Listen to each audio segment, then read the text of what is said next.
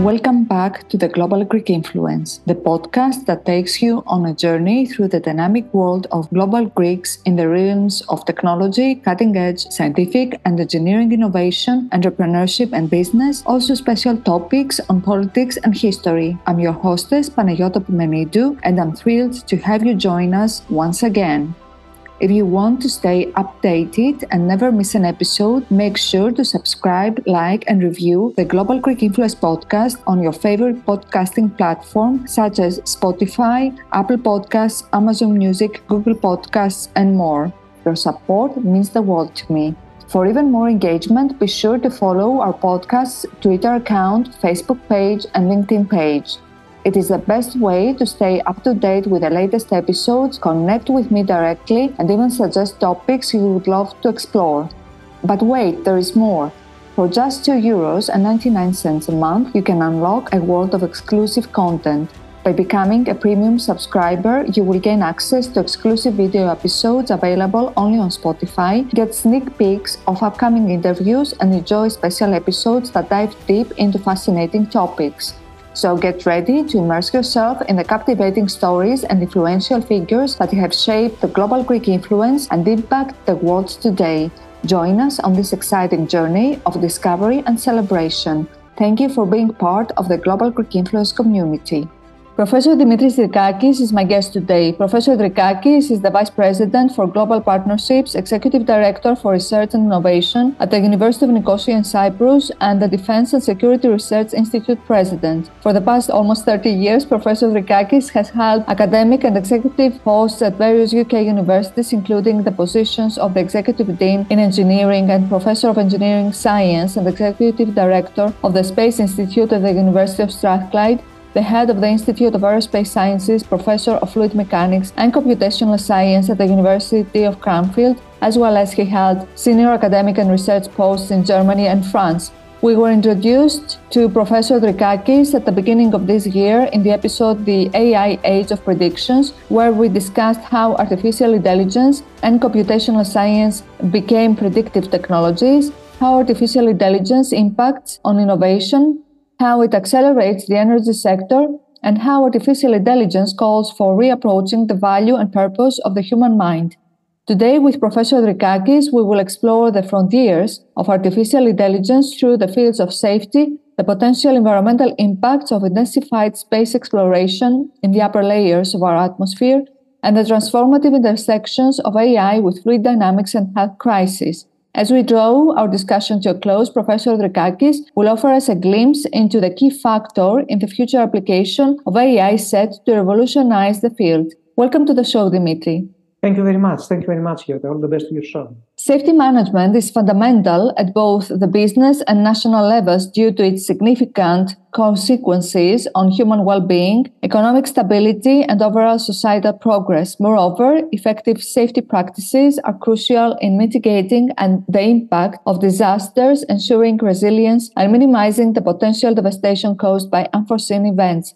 Safety management systems follow two primary processes it's contributing to a comprehensive safety framework. The reactive process engages incident management and incidental investigation in timely responses during unfolding incidents. In efficient incident management, we aim to minimize potential damages. In the incident investigation, we dive deeper into the root causes of incidents, initiating corrective and preventive actions as needed based on the findings.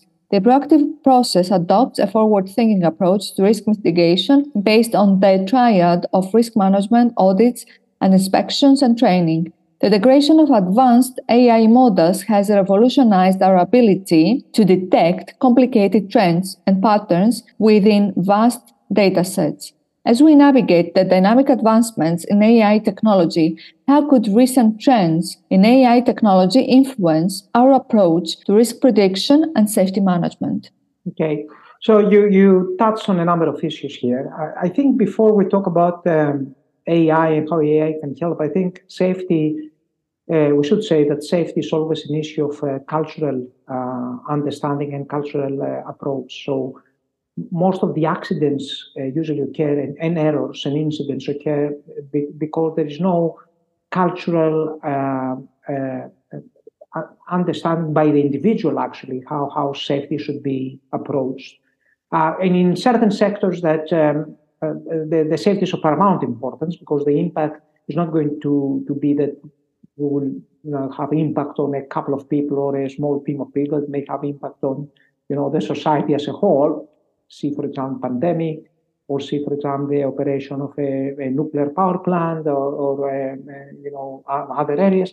Then, then of course, the cultural uh, element uh, becomes more important, and uh, uh, it's increasingly more difficult actually to to implement the change of culture we know that there are challenges there in terms of the cultural environment. And uh, the question is how we can um, use emerging technologies, including AI, in order to ensure that um, uh, the safety uh, will be implemented regardless of, of how people uh, may or may may or may not be, you know, 100% switched on to implement the, the safety processes.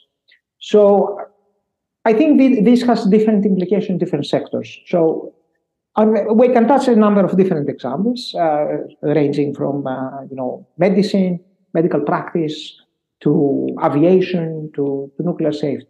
Now, the underlying common factor in, in terms of uh, enabling technologies like AI is that we can use data and behavioral data uh, to um, see where the current problems is the issues with the practitioners in each sector to make the procedures um, uh, more easily uh, applicable and, and more safely uh, and, and, effectively uh, implementable in, in different practical environments. I think this is where the machine learning and the AI can provide us with a, a, a, an understanding which goes beyond correlation. For, so, for example, say if you have not slept well, then next morning it is uh, more likely that you will cause an accident uh, at work if you are a manual worker. That, that, that's correct. But the correlation that uh, no good sleep equals to many accidents doesn't bring causation. So we, we need to, to correlate, but at the same time to make sure that there is a, a, a causation uh, explanation behind this. And, and this should be done um, based on, on correct data, data which are not just noise and uh, uh, provide wrong information, misleading information, and, and certainly with an open mind that this data is not panacea for solving the problem, but is a kind of a, an advisory uh, set of information that we will use to guide uh, the modification of uh, procedures, of practices, and also of cultural changes that may need to occur depending on different sectors. You're absolutely right to underline that safety is a cultural issue. It can pose a cultural challenge to societies and to organizations it has come uh, to my attention at a personal level and at a professional level, especially in Greece. Despite uh, the safety guidelines uh, for a procedure, most of the people tend to override uh, these uh, guidelines. As in life, also in science, there is uh, a distinction between correlation and causation. As a researcher yourself have seen that uh, causation and correlation are two distinct aspects in research. As we discussed before this interview, you are well known to most people as a rocket scientist, a specialist, and an expert in uh, fluid dynamics modeling, which can be applied from the aviation to healthcare and especially to the spread of uh, airborne viruses, where fluid dynamics uh, play an important role in uh, modeling the behavior at large scale. Viruses that uh, can cause a significant impact in the society.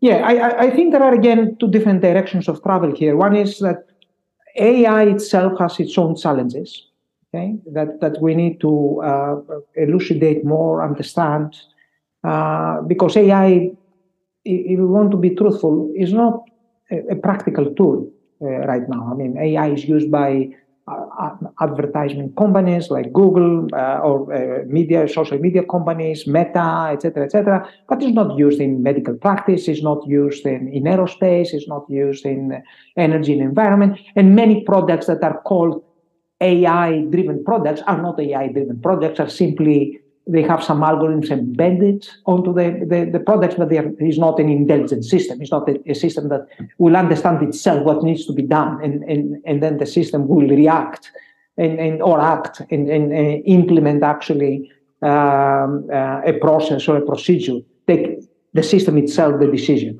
So I think we have to be very, very careful with the hype about AI as well. So I, I, think right now we have more advanced computing, we have better algorithms. The, the algorithms have an ability to learn. We learn ourselves about the behavior of the algorithms. Let's consider also that machine learning doesn't have a, a strong mathematical theory behind this. It's based on uh, principles of linear algebra and uh, some information science. So there are many stochastic things there that we can't even control sometimes. So we need to understand actually how these methods uh, are applied to different uh, uh, problems. In my case, I apply them to a number of different um, engineering science problems and applied physics problems.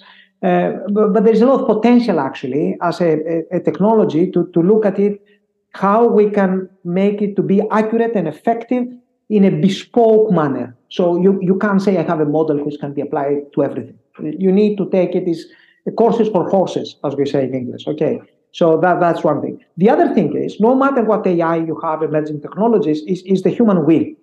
I mean, there are plenty of examples, including the, the, the disaster with the trains in, in Greece uh, about a year ago, six months ago, that it was a safety failure at, at all levels, starting from the bottom to the top, from the top to the bottom. So no matter what AI you have, so if, if, if you don't have the will to make the system work effectively and safely, the system will not benefit from emerging technology. So goes hand in hand, actually, the technology with the human perspective and the political, actually, will, how these methods will be um, used for the benefit, actually, of the society.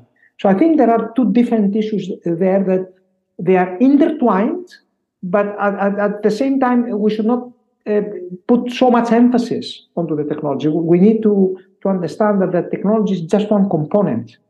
And there are other threads that we need to look at in order to make it work.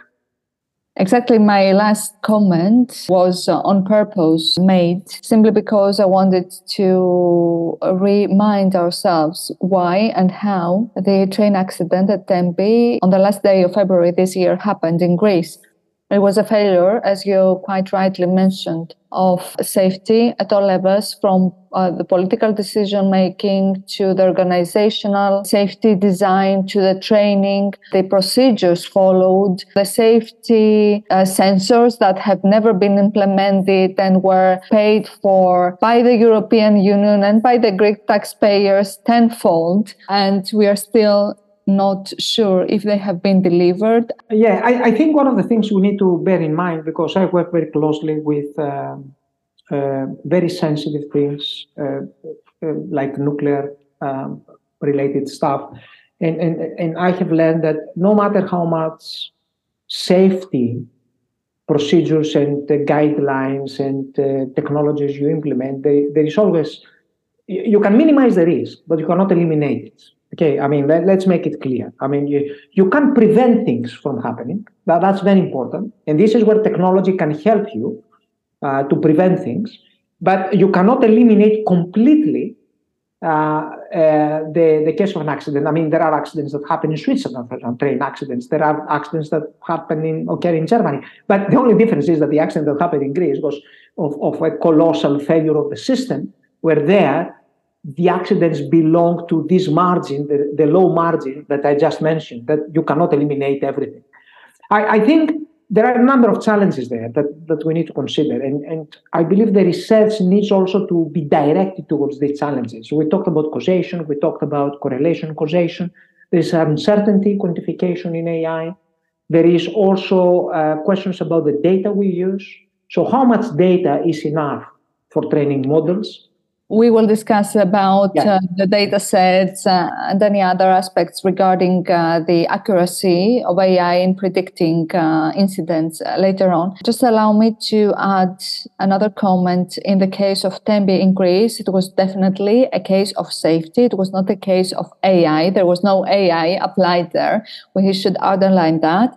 If the sensors that were supposed to be put in place, the two trains would be halted unless there was a failure in the detection of the sensors, if they were poorly maintained. That's another issue.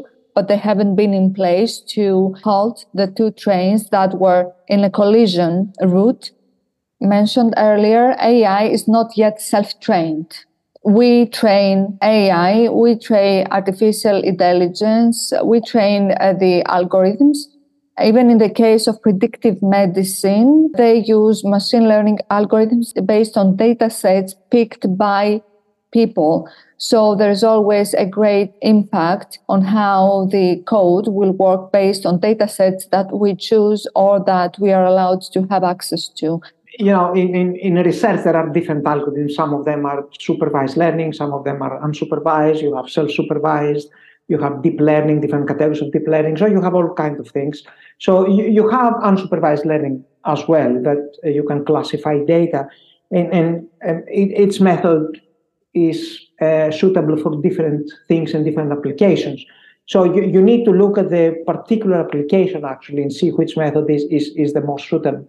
But, but I think the, the, there are levels there how you go actually from uh, the technology readiness level, which is the fundamental research that uh, scientists and uh, academics and researchers in industry carry out, to the level that you have an algorithm that is robust enough and accurate, and you say, I can deploy this algorithm and, and let the algorithm actually make the decisions. This, this is a completely different um, ball game, and, and, and you need to go through all the steps like any other invention. You start from a prototype, algorithms can also be, there are prototype algorithms. And then once you understand them well, you understand actually the uncertainties algorithms have, then you can go to the next level, use them with a broader set of data, use, use them with data actually which are quite diverse. Uh, you understand the bias of these algorithms, you try to reduce, you try to minimize the abstraction. You, you try, there, there are a number of things there that we can talk about how the algorithms can, can be used. But if we ever want to have uh, algorithms which are intelligent, then the real artificial intelligence will emerge from unsupervised learning.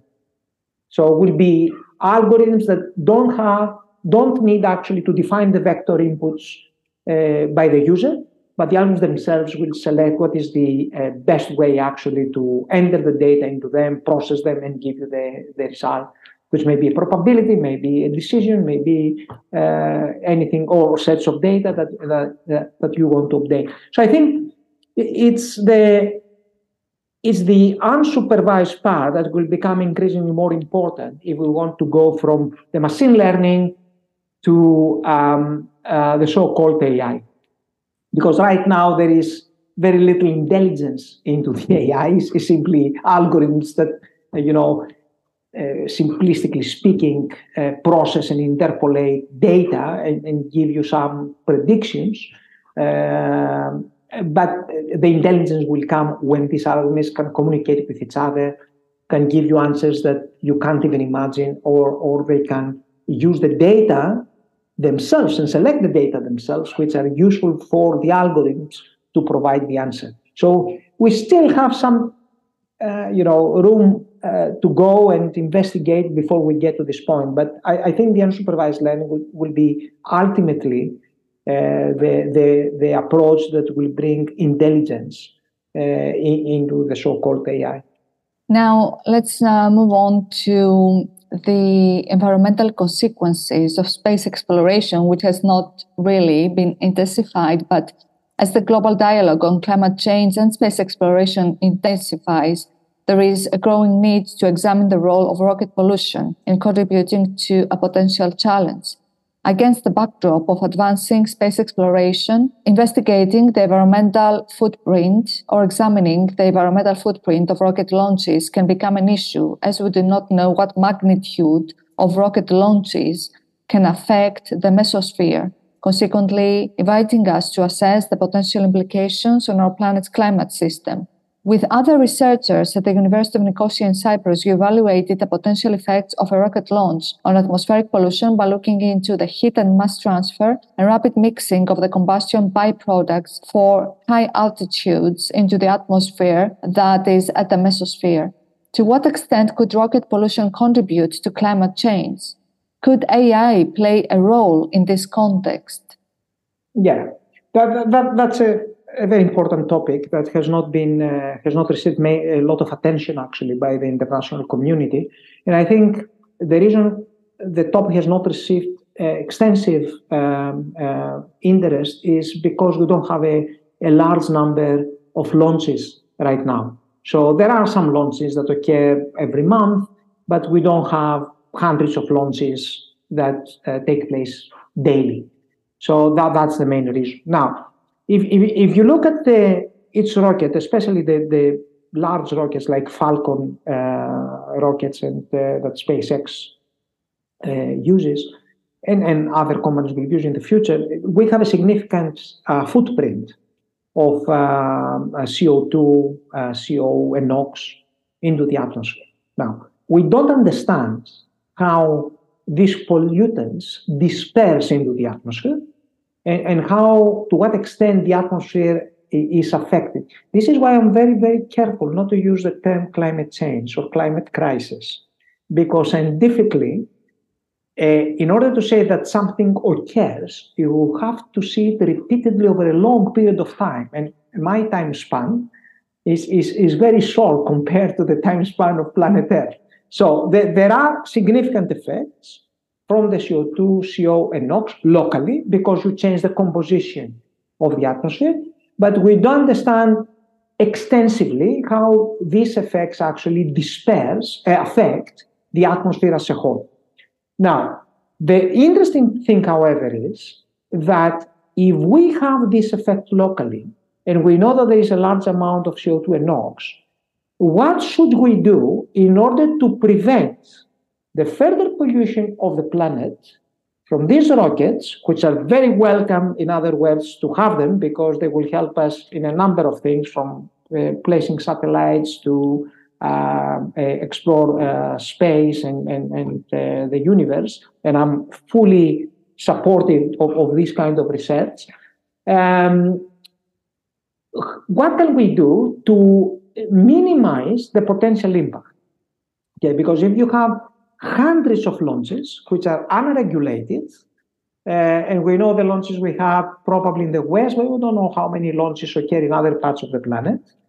Then we need somehow to address this issue. And the issue is very complex because if we want to address it, essentially we have to address the, the design of a rocket, especially the fuels we use, and um, uh, and, and, how the, the whole design, the propulsion system actually functions.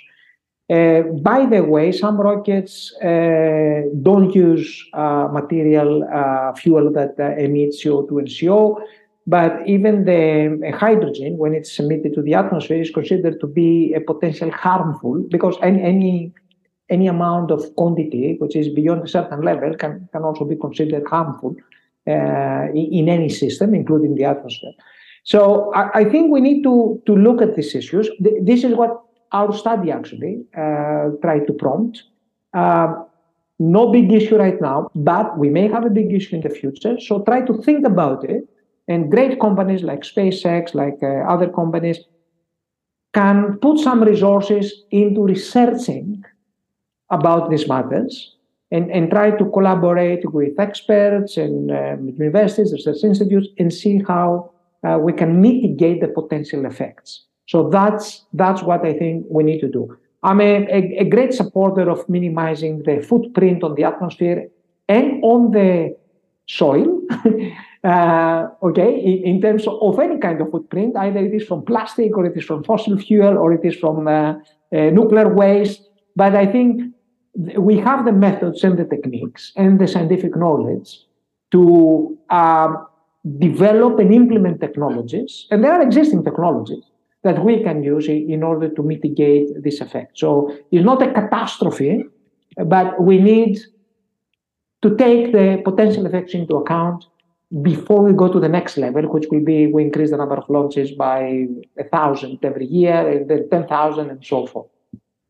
Technological innovation and the integration of artificial intelligence have become increasingly prevalent, transforming many sectors. However, as AI permeates critical domains such as healthcare and nuclear weapons, the ethical dimensions of its application demand careful examinations. What ethical considerations should be addressed when applying AI in healthcare and nuclear weapon domains? Understand these two sectors are entirely different when it comes to AI applications, but let's see them synergistically in terms of ethics for AI. So I think that um, if there is a sector that is going to benefit greatly actually from the use of artificial intelligence, this is uh, the healthcare.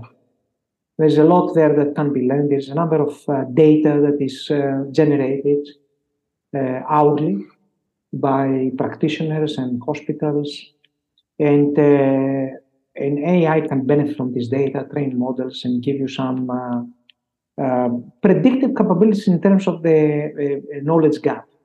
For example, uh, what happens in, uh, in intensive care, in emergency rooms, um, uh, diagnostics, and a number of things. So healthcare, I think, should be if, if we are going to expect a huge impact of artificial intelligence in, in the coming years, and coming years, I mean from three to five years, this, in my opinion, will be in, in the healthcare. However, the biggest challenge now in the healthcare is how you share data, uh, anonymized data, uh, and, and overcome the bureaucratic challenges behind this. So the, the, the challenge in, in healthcare is not technology. The, the challenge in the healthcare is the bureaucracy. Okay, so if you overcome the bureaucracy and you streamline the processes in terms how um, uh, privacy, uh, insurances, insurance matters, uh, sharing of data. I mean, I'll give you an example. Most of the uh, uh, NHS trusts in the UK don't share data between each other. Hospitals, they don't share data between each other. So all the data generation we have somehow is lost. And still practitioners take a piece of paper and write down actually uh, things and they have them manually in these pieces of paper will disappear after a while. So it's a matter, it's not a matter of developing new technologies there. It's a matter to, to change the system bottom up and make it work with the least bureaucracy, streamlining, having the information in place that you need to have. For example, if I record myself what my blood pressure is throughout the day, and I do this throughout the year through a wearable device, for example, then the doctor will know much better what my analytics are and, and how I have to change my lifestyle in order to prevent uh, certain things happening. So it's not rocket science there. We have the technologies, we know how to do it. It's simply the bureaucracy and the system that is obsolete. In most of the countries, actually, all the countries have an obsolete health, health service system. And the increasing cost that is due to administration. So we increase the administrative cost instead of increasing the technology cost and the implementation and, and the recruitment of doctors, medical doctors, that we need to increase more and more. That's the big problem. It's not a problem of AI there. But AI certainly can play an important role. Now, nuclear weapons um, I have a very strong view about it. We should not use AI in nuclear weapons. Because the people who operate in this sector, especially in the West, are very thorough people, people who have training over decades. They're very serious individuals, technically, professionally, ethically. So I fully, I have every trust in them, ranging from engineers to decision makers. So at, least for, for the Western countries that I know very well. So there I think AI is not going to help us. It may increase the uncertainty. And the best thing to do is carry on exactly what we did for many years, for many decades. We never had an accident from nuclear weapons in the West. We never had an incident, to the best of our knowledge, of nuclear weapons in, uh, in the West. And we very cautiously use this technology, which is, or develop this technology, which is a different discussion whether or not this technology should exist. This is a completely different discussion, and we can have it uh, on another occasion. Uh, but certainly, we have not experienced any challenges in terms of risk and safety to date. And therefore, I don't see how AI can contribute to uh, making the processes we already have much safer. Uh, that, that's my experience by interacting with this sector for 20 uh, years. Definitely, AI can help, um, as in the case of developing a model for the way or the mechanisms that an airborne um, virus spreads. Similarly, when it comes to nuclear disasters, what would be the case of protecting uh, the general population from uh, nuclear accidents? Look, there are two different things here. One, one is the nuclear power plants, and the other is the, the nuclear weapons. In, in both domains, um, which are related to nuclear, but they are they are completely different industries.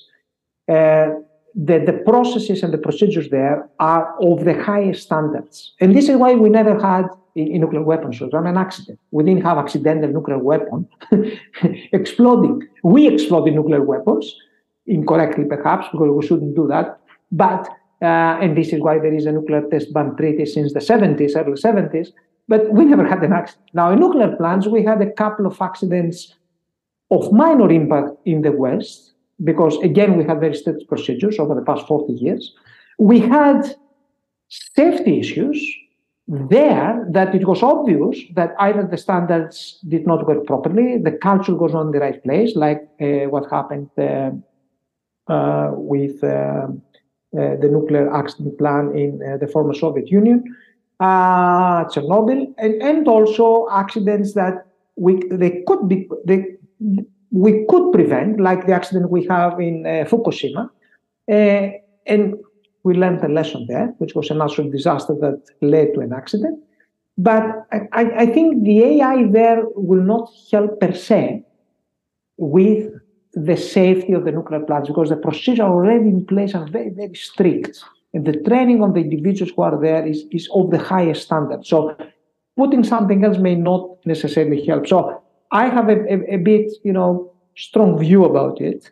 But of course, for the pandemics, uh, uh, climate disasters, and other things, certainly um, uh, sophisticated technologies, forecasting technologies will greatly help we knew that there is something going on in China. We know that there is something going on in China now with uh, uh, lung infections. Did, did, did we implement any measures? So we know, for example, that face masks will help us. I traveled recently in, in five, uh, four different countries in Europe, and, and nobody actually uh, wore masks on the on, on the planes, at the airports, in crowded spaces. If the airline tells you that you don't board unless you wear a face mask, then you will wear a face mask. So I was on a plane. Actually, I was stranded at an airport in the UK for two and a half hours in the plane uh, on board. Nobody wore masks. People were coughing. So you see all these things, and I was the only one that wore masks. So if the airline had implemented a strict measure, following advice from the government, the authorities, then this would not be a problem. It's a top-down problem. The, the, the, the, governments, the authorities have to do the right thing. If they don't do the right thing for political reasons, because the people will complain, uh, they may lose votes and things like that. No matter how much AI you have, and, and uh, you know. Just a comment. The reason I asked for nuclear weapons, and when it comes to nuclear power and how AI could help in predicting uh, not just such disasters, but also how to take measures at a national level is because, especially in Greece or the entire European Union area in the Eastern Mediterranean or in the Mediterranean Sea, is close to a region where nuclear weapons are developed, especially from Iran.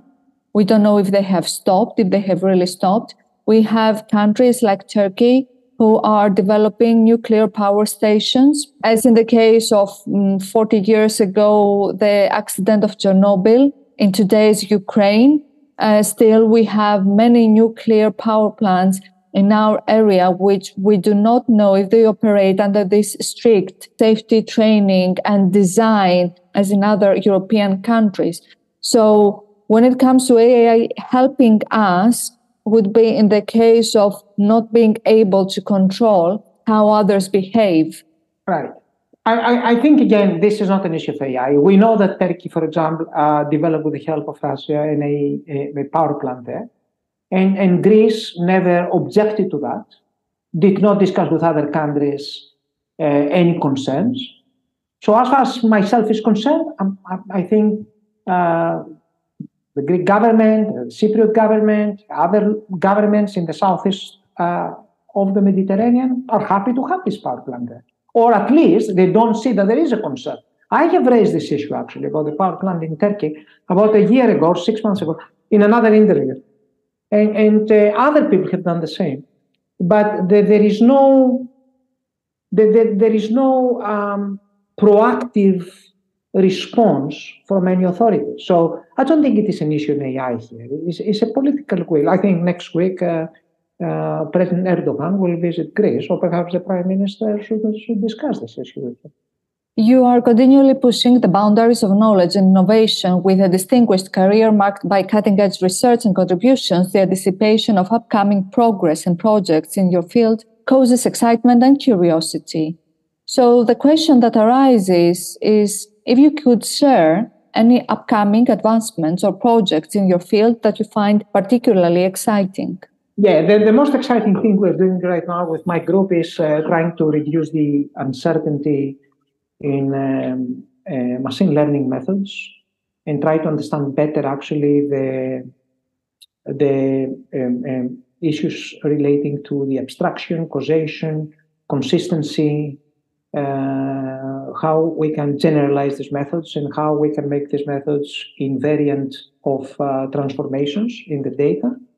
So there are a number of aspects that uh, still require a lot of investigation. They have been touched uh, by a few researchers, but there is a huge amount of work that still needs to be done. And, and we do this in relation to, to a couple of different applications, including the virus spreading and understanding issues of environmental conditions in uh, closed spaces, some issues related to um, aerospace applications. But um, and increasingly we'll look into medical applications. But the underlying structure of these algorithms will affect any kind of application. It's very generic what we do. So, for example, the issue of uh, how you can generalize the application of methods. So, if you train the method in a particular set of data, can you take these methods and, and apply it to another set of data? And what are the constraints that you have uh, when you make this transfer? So, what kind of conditions you have to impose? Um, uh, and the same thing is uh, with uh, consistency, physical consistency. So the data, the so-called data scientists, what they do is they take data that uh, they don't care what this data is. They throw them into an algorithm and say, okay, this is a prediction or a, you know, some, uh, you know, uh, forecast of some data. But but every set of data, especially in my field, which is uh, the broader field of applied physics, engineering, science, or biomedical sciences, you you have some physics that influence uh, uh, the data. And, and, and you need to understand how the physics actually is connected to the actual prediction. So the, the, the consistency, generalization of the algorithm implementation, invariance, causation, abstraction, all, all these are very, very important things that need to be understood before you take an algorithm from the research level, laboratory level, and to put it in practice. So this is, I believe, it is an exci- exciting project for me and uh, I think it's going to have impact on a number of areas. As we draw this episode and our discussion to a close, Dimitri, one final question. What do you believe will be the revolutionary factor in the future application of artificial intelligence? The AI will become intelligent if it becomes more unsupervised. So it is the unsupervised learning that will make AI more intelligent. The, in terms of the humans, I, I think a piece of advice I would give is less hype, more research. Thank you, Dimitri. As we conclude the AI Horizons Forecasting Tomorrow episode, where we explored the intersections of artificial intelligence, safety, environmental concerns, and public health with the distinguished Professor Dimitris Drikakis, we expanded our understanding of the frontiers of innovation and knowledge. As we navigate the dynamic advancements in AI technology, we are left with a poignant question What could be the revolutionary factor in the future application of AI? I extend my sincere appreciation to you for sharing your expertise and insights, offering a glimpse into the exciting advancements and projects shaping the future of artificial intelligence. Thanks a lot, Giota. I hope uh, that uh, people actually will take some points into account, especially people in my field and academics, and uh, hope uh, that uh, we'll have the opportunity to talk more about it again. Thank you for joining us in this episode as we continue to travel through innovation and discovery. Stay tuned for more episodes where we continue to explore the ever evolving landscape of cutting edge technology, engineering, and science. Until next time, this is the Global Greek Influence signing off. Thank you all for staying until the end. Subscribe, follow, and leave a review to show your support and spread the podcast message far and wide. Thank you for being part of the Global Greek Influence podcast family. Stay tuned and keep exploring the world of podcasts with the Global Greek Influence.